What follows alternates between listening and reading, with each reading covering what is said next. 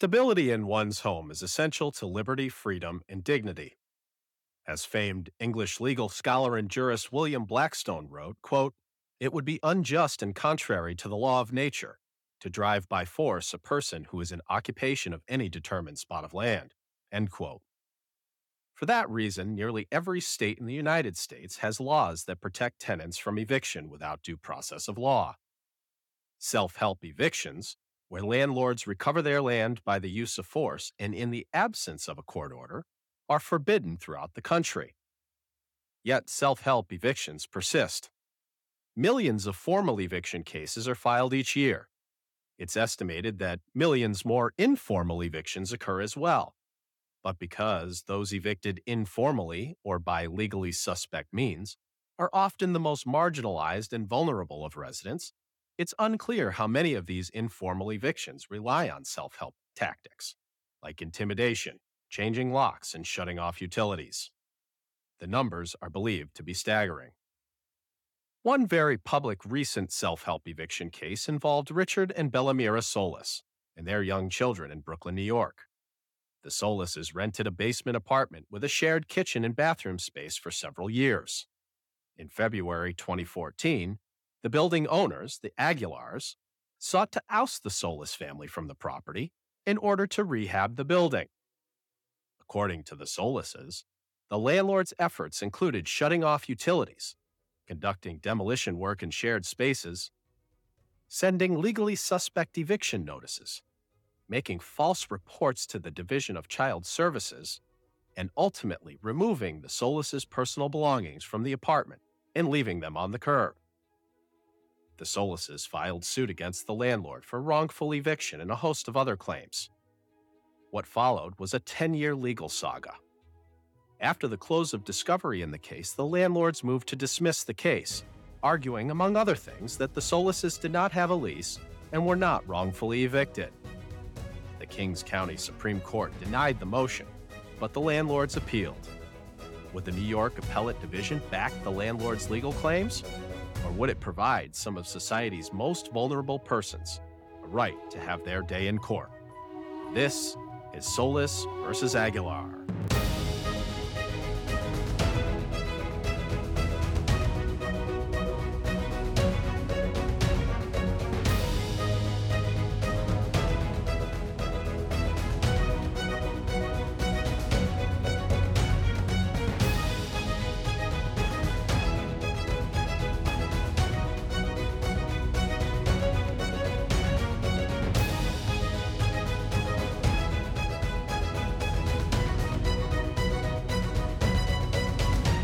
Welcome to Legal Judgments, where we tackle litigation and trial strategy by analyzing and talking about real legal cases.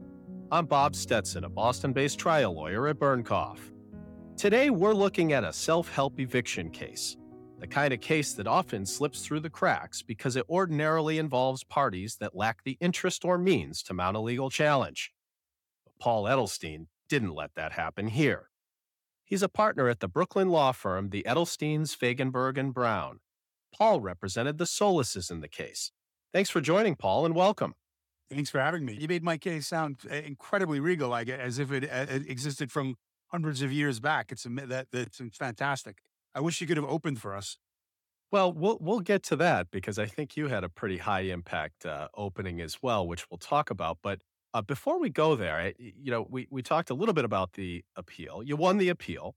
And according to the numerous press reports on this case, you ultimately settled the case at trial for $275,000. Now, this was after you initially demanded, on behalf of your clients, of course, $2,500 when the case was first filed in 2014, and only raised the demand to $25,000 after you won the appeal. Now, I'll grant you that there were 10 years of litigation in the interim, but the question is what changed from the time of filing when you're making a, a $2,500 demand to the time of settlement in which you obtained a settlement worth 100 times more than that? So, what, what happened and, and how did you accomplish such a feat? They pissed me off. They got these defendants and their insurance carrier got us extremely aggravated and angry by the way they were defending the case. That's really what it was. Although you have a, a little bit of the circumstances wrong, uh, off by a little bit.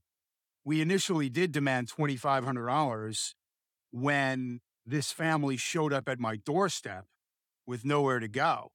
Uh, my wife and I took this family in. They, they, in the middle of the winter, and they lived with us for a couple of weeks while I tried to sort this out. So the $2,500 demand was made, you know, just by a, a claim letter from me as a lawyer saying, hey, you know, you can't just throw people out on the street. What you do, what, what we do in Brooklyn, or the way I was brought up as a lawyer and a person, if you were a landlord and you wanted to get your tenants out uh, quicker than than the lease provided, you know, you give them some moving expenses. You give them some incentive and say, listen, I want you to get out of here, but I need the place or whatever, but I'll I'll give you a couple of bucks to to get a new place. That's what you normally would do and is the right thing to do if you're going to break a lease and not go through the legal process. So that's where the $2,500 uh, came from. The, tw- the, the demand was raised to $25,000 after we litigated for about four years or so and survived a summary judgment motion. And I figured at that point, when they lost their summary judgment motion below at the trial court level, uh, that they would pay. So we, we were at an appellate conference uh, which is what they do in New York. They try to settle the case before the appeal is perfected and heard. And it was at that conference that I said, well, now I want $25,000 because you dragged me through the mud. And these people through the mud made them testify at depositions and things like that. And you're not going to win the appeal. So now you got to pay them $25,000. That's when actually the defendants looked at us in front of an appellate division judge and they literally said with their insurance carrier present, read my lips like a famous president once said, I think it was George Bush. They said, read my lips, there will never be a penny offered in settlement on this case. That was in an appellate conference. And I'll never forget that because I've been doing this for a long time. And I, I was just, I start, I just couldn't believe it. And I said, this is the case you guys are going to take a stand on? Like, this is the, what are you crazy? Uh, and they did. They refused to pay the 25,000 at that conference and let the case go through to an appeal. And as you said during your opening, which was fantastic. It was fantastic hearing somebody else talk about one of your cases like that. Uh, the appellate division at, in New York was not very happy with these defendants in this appeal, and they denied their appeal, upholding the lower court's judgment. That cleared the way to go to trial. And now, when we were at trial, you know, we we took a much more aggressive stance uh, at trial. We opened, and it never got past the first witness because the first witness was going to be well, the first two witnesses were going to be my wife and myself because we took these people in. We were actually witnesses to the case, to what had happened. So before they ever let me take the stand as a witness, which is obviously really unique, or my wife, which I was, I really wanted to see happen uh, for a lot of reasons. Uh, that's when they basically said, "We'll pay almost almost anything you want." I mean, we really were pretty aggressive at that point. So there's your there's your settlement history.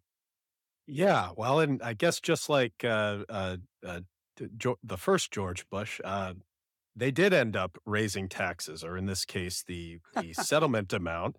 Uh, but so, how did you how did you arrive at? I guess I'm curious about the figure. You know, where does the tw- 275? Was there like was there attorney's fees that were a component of that? What what were the damages for, Paul? I mean, well, the you know, when you settle a case, as you probably know as a trialer, so there, there were a number of claims in this case. It obviously all stemmed from a wrongful eviction, essentially a constructive eviction. Uh, but then, you know, because of the history of the case, you know, when it started, I these people literally showed up at my house in the middle of the winter, and you know, I knew them. They they were the the the father of this family was like my handyman, and they're they're immigrants from Nicaragua. My wife uh, knew them. My wife is an immigrant from the Dominican Republic, and they spoke mostly Spanish. At least the parents did, and they sh- and so we knew them for a long time, and we knew their their children, and their children had played with my children, been at my house, things like that. Two of the kids were, I guess, teenagers at the time, like uh, I don't know, 12, 13, and one was like six or five, and my kids were my old my kids were the same age as about the of, of the older kids or similar ages, and you know, when they showed up at the house, I couldn't quite understand what happened, except that they had nowhere to go. And and it was night and it was winter and something had happened and they had garbage bags, you know, full of their stuff and things like that. You know, so obviously we took them in. And the next morning I said to the father, I said, you know, come up eh, eh, tomorrow morning and you'll have a cup of coffee. You explain to me what happened because he said he'd been thrown out. And I didn't, I didn't know exactly what happened, except they had nowhere to go. When he, when he sat at my kitchen table the next day, he had a 10 day notice to evict, which is a precursor to properly doing an eviction or one form of an eviction. That would really be an ejectment action. Uh, so it's like two types of evictions that you could do from a one for a tenant, one for somebody without a lease. Uh, and so they had this 10 day notice to evict. And but when I looked at it, I said, wait a minute, this the 10 days is not even expired. You know, they, they hadn't even given him the 10 days uh, before moving their stuff out on the street and things like that. I'm like, this is crazy. And then he started telling me, you know, all these crazy stories that they had done this, broken down walls, turned off the bathroom, that, you know, all sorts of stuff you hear from wrongful eviction cases, which, you know, obviously I didn't like. But I'm like, all right, well, uh, don't worry, I, am going to take care of it. Send your kids to school. And this is a blue collar guy. Go to work. Don't worry about it. You can stay here until you find a new place. I'll, I'll take care of it. You know, and I went to work. And then either that day or the next day, my wife called me hysterical at work and said, uh, the Division of Child Services is here at our house. And I said, what? What did you do? You know, and laughing. I couldn't understand why. And she said, no, they're here for the Solis family. They're investigating an allegation against the Solis family for abusing uh, the then six year old daughter or five year old daughter. And I'm like, and I knew these people. So I didn't have to know, I didn't have to investigate any. I'm like, you got to be kidding me. And I knew immediately that that had must have been from the landlord because the father had told me that they had called the police and they had all sorts of weird stuff had been going on. Well, now I got really, really mad. I said, I can't believe that. So, of course, you know, we let the Division of Child Services come in the house and see the kid and see what was going on in our house. And it, the complaint was completely unfounded and closed. But they don't tell you who made the complaints. It's anonymous. But it was obvious that the, the person that the only person that could have made the complaint was this landlord as part of their constructive eviction action. So that all, all of that really, really uh, aggravated us. And we sent a claim letter. And again, as I said before, saying, look, we're just give these people a couple of bucks. Like you can't just do this to, the, to people. And a lawyer called me uh, who knew me, who or knew I didn't know who he was, but he knew who I was, and he said, "Listen, I I, I got to tell you, I know who you are, and I really respect what you're doing." Because he knew that I was, a, you know, a lawyer that handled, I guess, far bigger cases, and he he knew I obviously was doing this out of like a personal feeling and a personal connection. And I said, okay, well, so go tell your clients to give them some money. You know, give them a couple bucks so they could find a new apartment. You know, they're obviously out. And he said that his clients wouldn't, that they refused, uh, that uh, that that they weren't going to pay them, the Solis family anything. And I said, you know, that's not like you're going to have to. And I talked to them again. And I gave it a couple of weeks and called the lawyer back. And, and when I was rebuffed the second time, I said, you know, well, then I'm going to sue you. You know, that, that because I'm, I'm not going to allow this to happen. And I figured once I put the case in suit and they then had to go through the expense of hiring a lawyer to defend the suit, that they would just pay $2,500 or, you know, whatever, $5,000, that it would be over. But when I put the case in suit, instead of just suing for wrongful eviction, I, this was really your question, we sued for everything that I thought I could come up with, including defamation. That they had, you know, defamed these people by making false allegations and negligent infliction of emotional distress and intentional infliction of emotional distress and wrongful eviction. We threw in every, which is not uncommon, I guess, for lawyers, but we threw in every cause of action that we could possibly think of that stemmed from the conduct and uh, you know, and and and laid out the allegations that they called the police and and had alleged that the Solises had had hit them, and the and the police had came to the house, and I had a a police report that reflected that. Of course, none of that stuff ever happened, except that the police were called and showed up, uh, and that's where the Solises produced proof that they live there. I mean, cr- just crazy nonsense. But I figured, well, now they'll just come up with a couple of dollars, uh, but they didn't, and they gave it to they're, they're to an insurance company law firm who I also knew you know, because I've been doing this a long time. And when those lawyers called me, you know, we said the same thing. Said, "All right, well, what are you crazy? What are you doing? Just get these people a couple of dollars." But they didn't, and they said we're going to litigate this. And I said, if that's what you want to do, go right ahead. And so we litigated, and it ended up being a ten-year odyssey, in part because of COVID, and in part because of an appeal. And unfortunately, when you're in Brooklyn, where I predominantly practice, the volume of cases is much, much higher, probably than any venue uh, that I could think of other than the Bronx. And it's just because of the volume of people. So uh, the case takes a long time to progress. And then once they appealed, appeals in Brooklyn take an incredibly long time as well, just because of the volume. So that's what took so long to get to trial. I, I guess that answered more than your, just your question. No, that's helpful. And I mean, you also touched on this. I, it, this idea that there were so many opportunities that that you gave to them to really get out for you know uh, what I might consider you know nuisance value or or, or something like that. You really weren't asking yeah. for very much.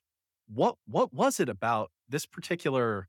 You know, I can understand, for instance, if you you know you're some company and and you're looking at a small claim, but you know maybe it there, there's like a slippery slope argument where you know if if one of them gets through, then you're going to see a hundred of these. But it's one building, you know, it's it's one it's one family here. It doesn't strike me as the type of situation where you would have a, a, a slippery slope concern. So, what was it about the situation that just caused them to take this stance, if you know? Well, I think it was two things. I think one, the clients themselves so the Aguilars and these guys, you know, just took a position that they didn't do anything wrong, uh, which was crazy. And I think the other thing that happened was an insurance carrier and their lawyers just got a bug up their rear ends about the case and were just adamant that they can win in one of two ways. One, in a very hyper technical way that the, the Solises were not, did not have a lease, and which is true. And so that were, therefore, were not tenants at all, and then could be, could be subject to this. And they were wrong about that.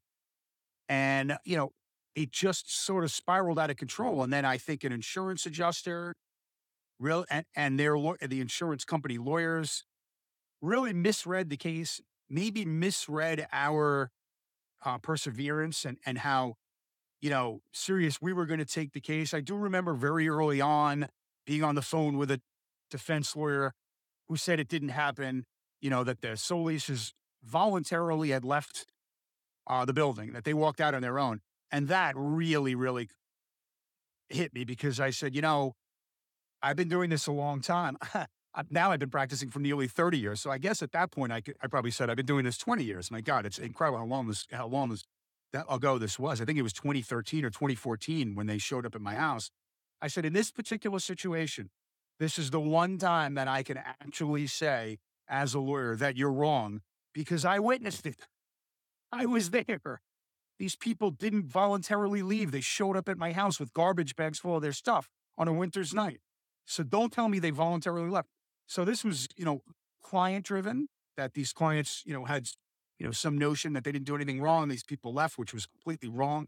And then an insurance carrier through their defense lawyers, uh, you know, from a procedural standpoint, you know, legal standpoint, th- thinking we could beat this case. You know, we don't, we won't have to pay. And and then you know when all that fell by the wayside, and now there's a jury selected, and there's a trial judge sitting there and this jury heard the story during openings, and it was obvious that they didn't like it. There's no question about that. And that's so that's you know that's what.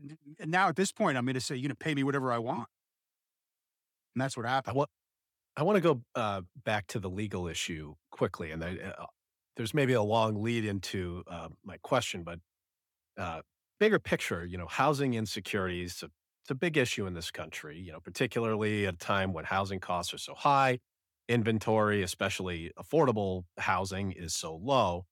But another source of insecurity, and you sort of touched on it, are, are these informal housing arrangements, you know, where there's not a formal written lease. You know, you've almost got like a, a quasi rooming house scenario with shared common space, etc. And as you pointed out in your last answer, that formal characterization of the family or, or, or resident, whether it's as a tenant or a licensee or something else, can be a critical issue in these types of cases. Now, you mentioned your clients did not have a formal lease. Um, I'm aware from reading some of the pleadings that they had, you know, some sort of a letter that recognized their, you know, uh, relationship to the property. But um, you said with confidence that that the carrier and the defense attorneys were simply wrong on this sort of technical legal defense. tell tell me how you got there and how you address that from a, a legal or factual perspective in this litigation. Well, I got there because I had a, a, a really, really brilliant then young associate who had been working with me since he was 15 years. And when this case started to proceed through discovery, which shocked me, you know, that they were going to depose everybody, I said, you know what? I'm not, I'm, I'm not getting involved in this nonsense because it's ridiculous. Uh, question. I, I sat in on the first deposition and said, I can't believe they're wasting time and money. So I handed it to an associate who's now a partner of mine. His name is Arthur Blank. And he's the one that ended up opening, giving the opening statement because I was a witness and I couldn't really do both. So when I, I gave it to Arthur and I said, just handle, handle it because they're going to pay and this is ridiculous. Let them do their depositions and it's nonsense. And that's where Arthur really explained to me because I didn't really understand. You know, I'm mostly a negligence and medical malpractice lawyer. These are not common cases for any civil lawyer like me uh, or anyone really. Um, Arthur said, you know, there is a distinction uh, between him being a tenant and him, uh, you know, being there as a, on a sublease with the first floor tenant. And the distinction is important because of the method by which the landlord is then required to get these people out if he wants to. And that distinction, it's, you know, it's very hyper technical stuff, would, would, would deal with a, a proper eviction procedure for if you had a lease, which really they didn't, even though it was a factual question because we, we, disputed it and said it was a factual distinction. And it's a little complex as to how that plays out because it could have been deemed to, to, to have a lease once the first floor tenant left and then the landlord acknowledged that he could stay for another period of time. That would have made him a tenant, a de facto tenant for another 30 days. You know, you, so you can have, you know, a lease that continues like that 30 days at at a time. Or he would be considered, you know, having legal status there as a subtenant of the first floor uh, tenant. And for them to get him out, they would have to do an ejectment proceeding, which is different than an eviction. Either way, they could have done the right thing to get these people out. They didn't do it the right way, no matter under either path, uh, in, in our opinion. And it was through my then young associate, Arthur, uh, that I got educated on that. And quite frankly, at the time, I said, I don't care. You know, I don't really care. They threw him out. I don't care which way it is. Let them raise it. And I didn't think it would happen.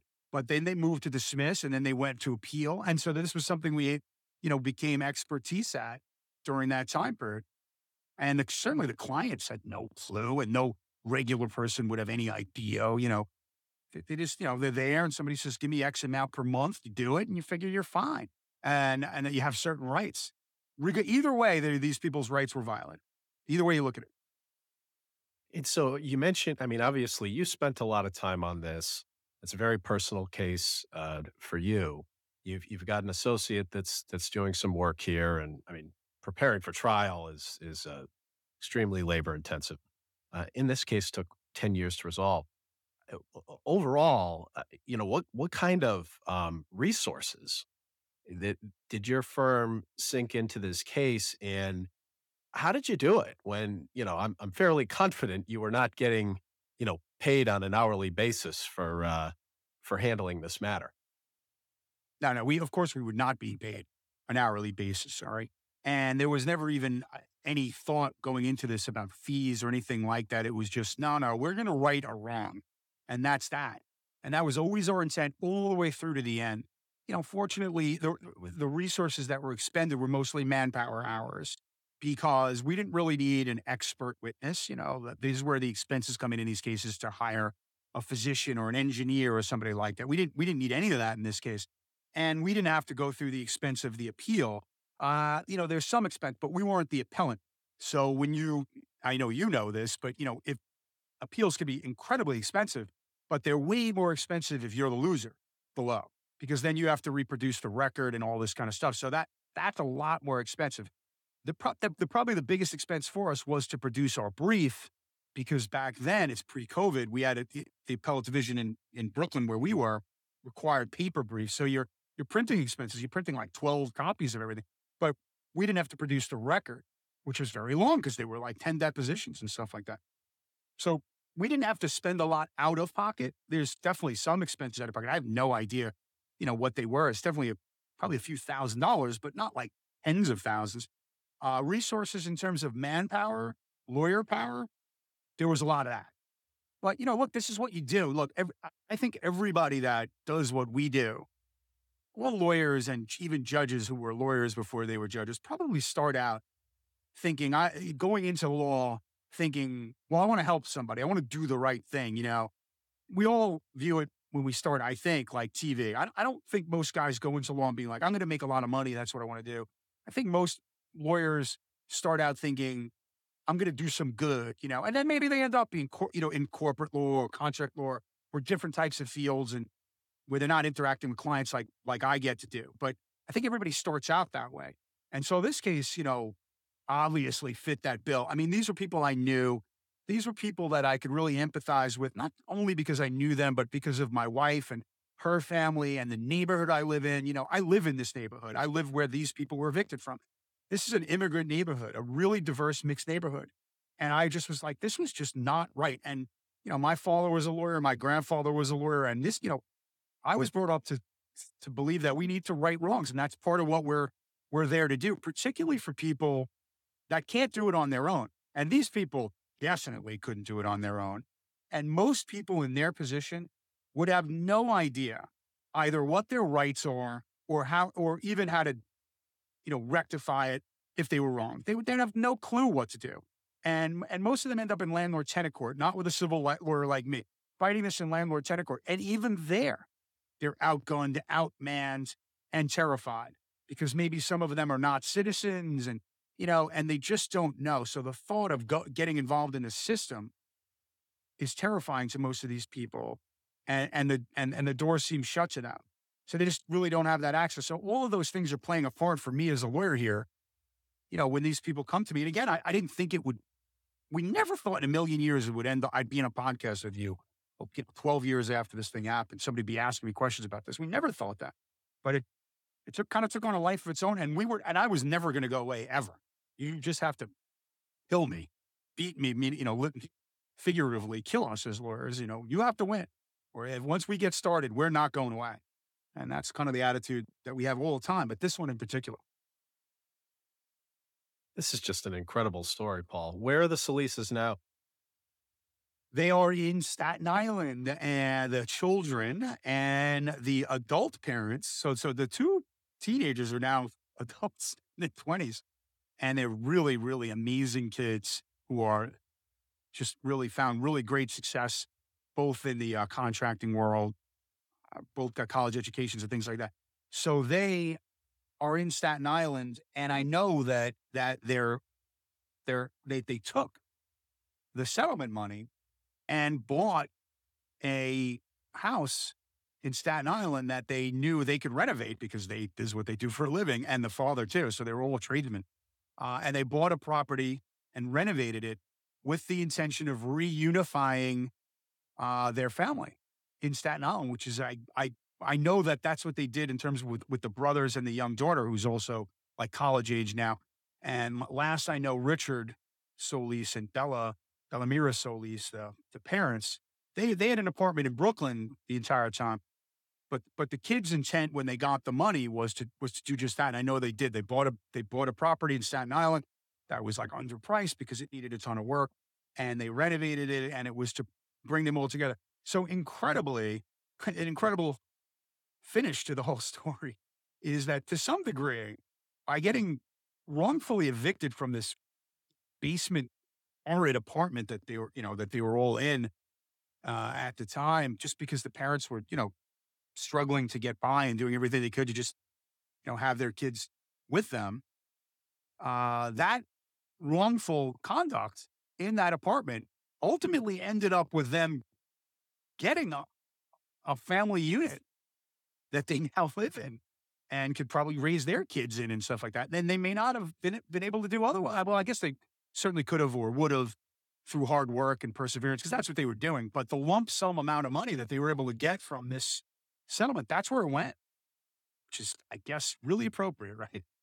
Yeah, absolutely. I mean, what an amazing postscript and um, you know, I, I really want to, uh, you know, thank you for obviously joining us uh, today, Paul. But you know, thank you for doing this hard work. I mean, it, it's it's the type of thing that I think, as you point out, most most lawyers, at least most lawyers that stay in the profession, they do they do start off with, um, you know, the sort of public interest minded mo- motives, you know, trying to right wrongs, um, and you know, you really did that here, and uh, I thank you for it and for giving us lawyers a good name, and I wish you the best of luck on your future endeavors. Well, I really appreciate it. Well, sometimes we deserve a good name, right? We may not always have the best reputation, but at heart, most of us really try to do the right thing. So it, I'm glad this one got the message out in that sense.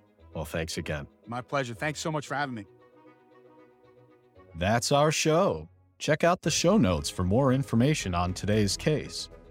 Also, if you were involved in an interesting civil case or know about one that you think would be a good topic for the show, reach out to me at rstetson at bernkopflegal.com. That's R Stetson at B E R N K O P F legal.com. If you like what you heard, please subscribe to this podcast and leave us a positive review. Follow us on Instagram at Legal Judgements, on Twitter at legal underscore judgments, and on LinkedIn at Legal Judgements Podcast. And don't forget that E in judgments.